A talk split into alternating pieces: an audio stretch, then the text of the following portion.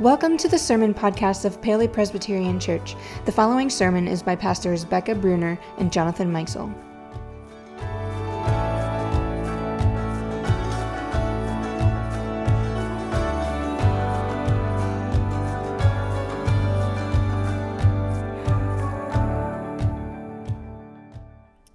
On October 6th, 1774, John Wesley, the founder of the Methodist movement, wrote the following in his personal journal. I met those of our society who had votes in the ensuing election, and I advised them one, to vote without fee or reward for the person they judged the most worth, two, to speak no evil of the person they voted against, and three, to take care their spirits were not sharpened against those that voted on the other side. Sounds like some pretty good guidance for 1774 or 2020. Last week, we heard from Pastor Eugene Cho about how, as Christians, we are called to engage with politics while staying rooted in Christ like discipleship. How to follow Jesus in all areas of our lives, even the political ones. That's easier said than done, isn't it? It's hard for us to talk about politics in church. It's hard for us because we know those one another's. We've been talking about them for the last several weeks. We know we're supposed to love one another. We know we're, we're supposed to pray for one another. But when it comes to face to face with someone who thinks and believes and even votes differently, well, then it becomes a lot more difficult. Love a Trump supporter? Lay down my life for a Democrat? Pray for them, whoever them may be? We live in a world that's growing more and more polarized around our differences. Yes, our political differences are certainly one of those ways, but it's not just our political differences. In so many areas of our lives, we have adopted this if you're not for me, you're against me kind of mentality. It's not good. It's not good at all. It's certainly not biblical, and it's not the way of Jesus. So, we wanted to come before you today, the two of us, to talk about how we are different, different from one another in a lot of ways. To talk about how Scripture leads us to relate to one another through those differences. So, the passage that we're going to learn from today primarily is Ephesians 5. And this passage is a tricky one. Kind of one of those passages of scripture that manages to push all kinds of personal and emotional and political hot buttons. When we read verse 22, especially, wives, be subject to your husbands as you are to the Lord. For many of us, when we first read that, our, our, our kind of gut reaction is just want to throw it out for being sexist and, and oppressive and hurtful to women. So when we have that reaction, we, we need to remember that, that we try to read the Bible not through our own personal cultural lens, but through the lens of the, its original context and understand what the writer was actually trying to say in the time that he said it. So when we do that with this passage, we find that, that this, these words had a, a vastly different meaning to Paul and to his readers in Ephesus than they do to us today. What, what sounds chauvinistic and oppressive to our modern ears was, in fact, quite a revolutionary and, and even liberating statement in its own time. So, for one thing, when we read verse 22, we need to read it in the context of verses 25 and the verses that follow. When, when Paul says, yes, he does say, Wives, be subject to your husbands as you are to the Lord, but then he goes on and he says, Husbands, Love your wives just as Christ loved the church and gave himself up. Biblical scholar Marva Dawn points out that at this time, Greek and Roman men weren't expected at all to love their wives. They, they might love the prostitutes with whom they consorted, but, but wives, well, wives were just baby machines and expected to, to provide home support for this male centered society. Women in general and wives in particular, they simply didn't count. So, into that culture, Paul tells husbands, love your wives. And he's very clear don't, don't just love them, love your wives as Christ loved the church. And how did Christ love the church? Well, Christ loved the church so much he laid down his life for the church. He died for the church. So Paul is saying, husbands, love your wives like that. So, verse 22, wives be subject to your husbands, needs to be read in, in the context of the verses that follow it, these, where husbands are given this clear instruction to love their wives. But you also need to read it the other direction. Needs to be read in context of the verses that precede it. See, verse 21 says, Be subject to one another out of reverence for Christ. Be subject to one another. We'll go into uh, what being subject means in just a moment, but I, we just want to point out first that from the onset, Paul applies this admonition equally to everyone to husbands and to wives, to men and to women. Nobody would have dreamed of saying anything like that in the first century. So, so Paul is, isn't affirming a hierarchy for the home in which men get to keep women under their thumb. No, he is completely upending it. So you may be asking, what in the world does this passage have to do with Jonathan and Becca, co pastors at Paoli Presbyterian Church? More importantly, what does this passage have to do with me? Well, think about it. We started out today talking about our divisions that are based on differences. What is one of the first and primary differences that we note as human beings? When a woman gets pregnant, what's the first differentiator that is sought to know about that baby? What do people go to the doctor to find out about and throw elaborate parties to, to communicate? Is the baby a boy or a girl? In some ways, that is the fundamental, the foundational human difference the difference between men and women.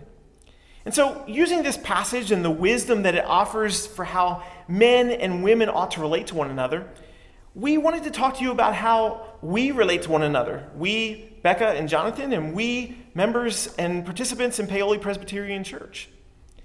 You see, Becca and I, as some of you know, we're different. We're not the same. We think differently about a lot of things. We vote differently on a number of issues. We each hold pretty passionate views that differ from one another. And yet, we get along with each other. We respect each other. We love one another as sister and brother in Christ. And the way that we do that is, as Paul describes it here, by being subject to one another. That's what we're going to talk about today. Being subject to one another. And as we learn what that means, we're going to focus in three particular areas. First, the, the power behind being subject to one another. What gives us the ability to do this? Then we'll talk about the principle of being subject to one another, what it means to be subject to one another. And finally, the practice of being subject to one another. How do we live that out in everyday life? So we've got the power, the principle, and the practice. I'm going to start out here with the power. There is a power at play here. There is something that gives us the ability to be subject to one another. And we understand where that power comes from when we, we take Ephesians 5 as a whole. If you've got your Bible open in front of you, you can look with me at the very beginning of Ephesians 5. Paul gives these beautiful invitations. He writes, Be imitators of God as beloved children and live in love, as Christ loved us and gave himself up for us. He says, Be filled with the Spirit as you sing psalms and hymns and spiritual songs among yourselves, singing and making melody to the Lord in your hearts, giving thanks to God the Father at all times and for everything in the name of our Lord Jesus Christ. Paul paints this beautiful picture of what it looks like when you know that you are loved by God in Jesus Christ. You're filled with the Holy Spirit. You've got a new song in your heart. You are giving thanks to God at all times for everything in the name of Jesus Christ. And then in our American Bibles, uh, the editors kind of made this choice. They put a, a, kind of a paragraph break and a new subject heading there, and it makes it look like Paul's changing the subject. You know, okay, so he's he's talked about what living in Christ's love and being filled with the Spirit, and now, well, it's time to talk about how we live as husbands and wives. But I think the the editors kind of took a wrong step here. I, I don't think there was meant to be a division here. Paul wasn't abruptly changing the subject, he's completing one subject. What Paul is saying in this whole passage is that, that when you come to know the love of God in Jesus Christ, it changes everything. It changes your perspective on yourself. It, it changes your, your perspective on your circumstances. It changes your perspective on your relationships. How you relate to the people in your life changes when you come to know and follow Jesus Christ. He's saying that there's a power gives us the ability to be subject to one another, and we can't do it without that power. Another way of thinking about it. You know, back in the day, there, there would occasionally be these segments on, on TV. I don't know if you ever saw these, uh, you know, a stunt show or a magician would do something. But before they did it, you know, they'd set it all up. But they, they before they really put, put on the show, they'd always give this warning. They'd say, kids, don't try this at home. You remember that? Well, that's kind of like what, what Paul's saying here. He's saying, don't try this at home. Don't try this without the filling of the Holy Spirit because you're not going to be able to do it. When we are filled with the Holy Spirit, when we come to know and receive the transforming love of God made known to us and available to us through His Son, Jesus Christ, we are subsequently given the Holy Spirit and we are given a power to live and behave and relate to one another in ways we wouldn't be able to otherwise to moving toward one another in our differences, being united despite our differences. We know this isn't a natural human inclination. Every other creature in the natural world, do you know how they respond to difference? Two options fight or flight. And we humans, we're, we're just the same, left to our natural tendencies. When, when we encounter someone who is different than us, we either want to fight them or we want to run as far away from them as we can possibly get.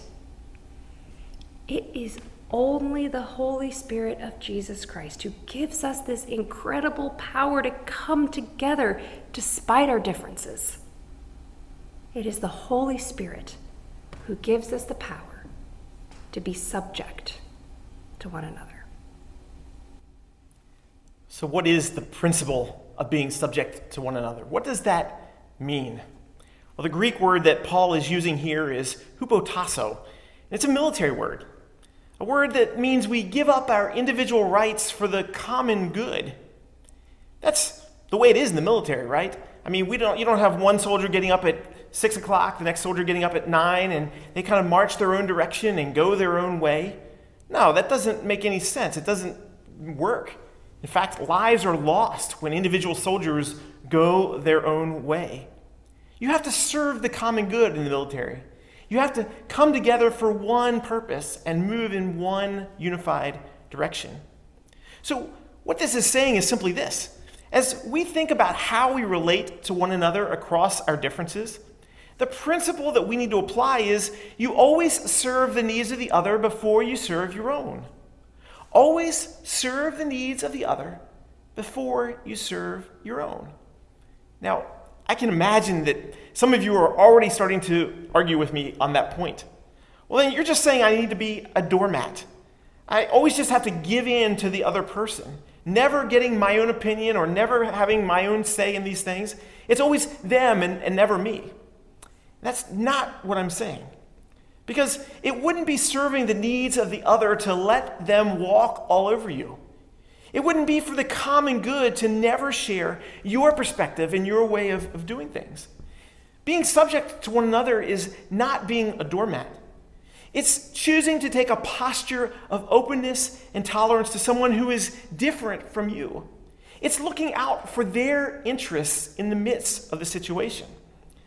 Pastor Tim Keller describes tolerance this way. He says, Tolerance isn't not having beliefs. It's about how your beliefs lead you to treat people who disagree with you. It's not having different beliefs, it's, it's about how your beliefs lead you to treat people who are different from you. And the way we're called to treat people with whom we disagree is to, to serve their needs to, before we serve our own for the sake of the common good. It's kind of amazing to think about it, but if, if we all did that for everyone, then everyone wins.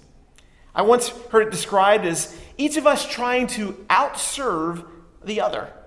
How different would our lives be, our world be, or even our church be if that's how we all lived? So we've talked about the power, filling of the Holy Spirit, talked about the principle, always seeking to serve the needs of the other before you serve your own. So let's get down to the practice. How do we do this? When encountering and engaging with somebody who believes very differently than I do, uh, Jonathan and I have discovered some, some practical do's and don'ts that guide us well as we seek to be subject to one another. First one's this don't demonize the person or people that you disagree with. We heard earlier from the wisdom of the book of James. James writes, Do not speak evil against one another. As a society, we're not very good at that, are we? There's an organization called the More in Common Project that's been uh, doing some research on this, and, and it's amazing what they found is it, that more than ever before, we, we kind of the, the we group, we think pretty highly of ourselves and our group and we think very, very poorly of, of them and their group. They write almost two thirds of Americans describe themselves as either Democrats or Republicans. And with every passing year, each side seems to dislike the other more and more. We trust each other less we fear each other more, and we struggle to understand how those on the other side of the political fence could possibly hold so many wrong headed views. On both sides, on both sides, people who affiliated with one party referred to members of their own party as honest, reasonable, caring, while members of the other party were described with words like brainwashed, hateful, racist. This happened on both sides. If we're ever going to be able to engage in relationship with someone who's different than us, we cannot do this. We can't see them as all bad and us as all good. Because reality is we know that's not true. So, what do we do instead? Don't demonize others. Do see the image of God in yourself and in every other person.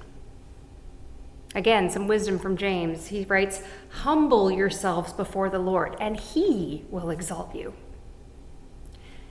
So th- this starts from a place of knowing your own identity, your own identity as a broken and beloved child of God. Both things are true. I am created in the image of God and I am loved. I am sinful and in need of forgiveness and restoration of Jesus Christ. Those two don't cancel each other out. That's true about me, and if it's true about me, well, then it's true about everybody. We are all beautiful and broken, and we are all doing our gosh darn best. So let's believe that about one another. Here's another practical do. Do ask open ended questions and do listen with empathy. Beck and I have always known that we're different in some ways. The most important ways, we're, we're, the same. We both believe in the Lordship of Jesus Christ. We both share a deep desire to call people to follow Him as Lord and Savior. The primary stuff of our shared Christian faith, that holds us together. But on some of these more secondary issues, we, we differ. And we know that. We've always known that about each other. And we know that it would be important as we grew into our role as co pastors to find ways to work together despite our differences. Well, over this past summer, as a lot of the political rhetoric intensified, we both believed strongly that we needed to figure out ways to address how members of our church can live together in Christian love while at the same time holding very different political positions. Those conversations also underscored that the, the differences were not just out there with members of the congregation, they were between the two of us. Then, about a month or two ago, we were having a conversation, and Becca asked me to share with her what I was thinking about our, our current political environment and why I believed what it was that I believed about it. Knowing that our views were different, to be honest, I, I had to take a deep breath and question how open I was willing to be. But I knew if we were going to have an authentic relationship, I needed to be willing to share. And that's when something remarkable happened. I'm used to those kinds of conversations being a bit combative, a bit testy. But Becca didn't do that. She just listened. She allowed me the space to share what I believed and why I believed it. She didn't quickly jump in to give her side of the debate. She didn't interrupt me to show how she thought I was wrong. She just genuinely listened. She genuinely wanted to know more about how and why I thought what I did. And as I reflected on that situation and that experience, I recognized that truly being heard not only allowed me to get out the words and the particular viewpoint that I wanted to express, but it also helped me to feel cared for. It made me much more willing to, frankly, listen to the things that she would say back to me. And I think a big part of the difference in perspective that I gained was that listening wasn't to formulate a better argument or to convince Becca that she was wrong and I was right. Instead, it was about better understanding who the other person is and what motivates that person's life. In the end, they may be completely wrong. But in listening and in understanding, you get to know the person involved. You get to understand what is, it is that they're thinking through the situation. And it's that that develops genuine relationship.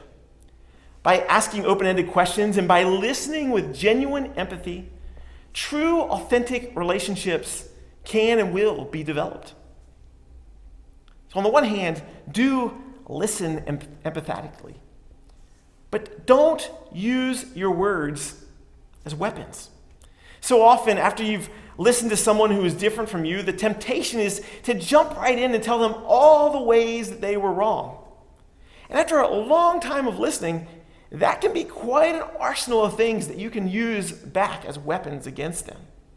All the words and all the ways that you can attack their point of view and tear down their arguments and prove how right you are and wrong they are. Please take a minute. Don't do that. Not just because it's not a nice thing to do, don't do it because it generally doesn't work. Just ask Megan Phelps Roper.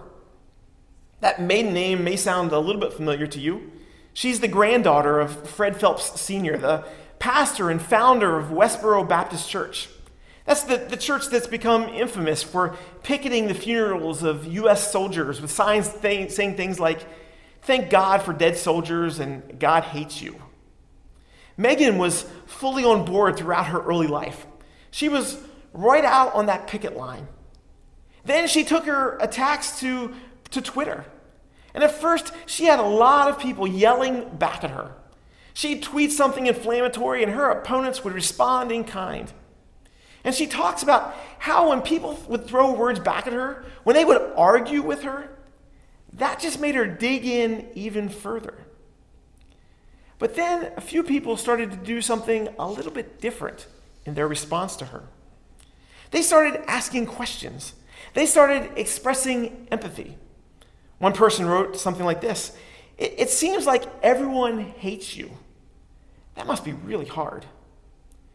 And over time, this refusal to engage in argument won Megan over.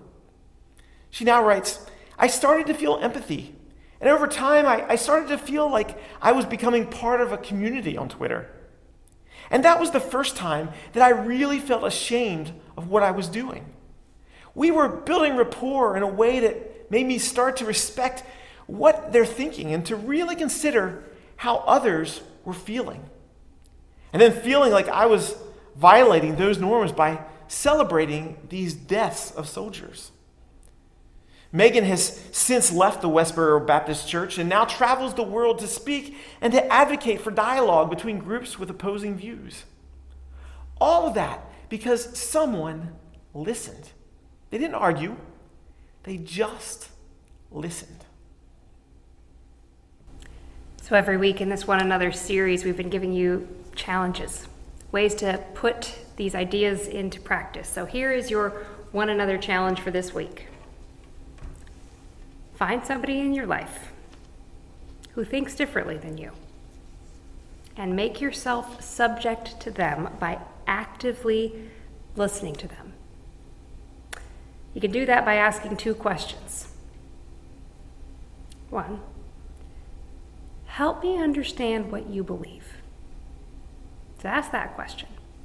Help me understand what you believe. And as they talk, as they share, you can ask another question. What, what brought you to those conclusions? Help me understand what you believe and what brought you to those conclusions. That's it. Ask those two questions and actively listen. You can ask more questions as you go, you can keep listening. And you know what? As they talk, you may completely disagree with what they're saying. It's okay. You can still be subject to that person. By asking and by listening, you can serve their needs for the sake of the common good. Friends, what it all boils down to is this simply this we seek to come together across our differences. We seek to be subject to one another, not because it's a good and nice thing to do. We do it because in Jesus Christ, that's what God did for us. You know, the word gospel, it means, simply translated, it means good news. And it really is the best news of all. The gospel is the news that God created the universe. And because of sin and rebellion, humanity was separated from God. But the good news is that God didn't give up on his creation. For God so loved the world that he sent his only begotten Son, Jesus Christ. He didn't have to, he chose to. Jesus chose to subject himself to us for us. Jesus gave up his individual rights to serve the common good. Paul tells us about it in his letter to Philippians. He says, Jesus did not regard equality with God as something to be exploited, but he emptied himself, taking on the form of a slave, being born in human likeness. And being found in human form, he humbled himself, he subjected himself he became obedient to the point of death, even death on a cross. Jesus subjected himself for us so we can subject ourselves for one another. We can love because we have been loved. We can serve because we have been served. We can meet one another, relate to one another, reach across to one another in our difference because we know that in Jesus Christ, God has done all that and more for us. Amen.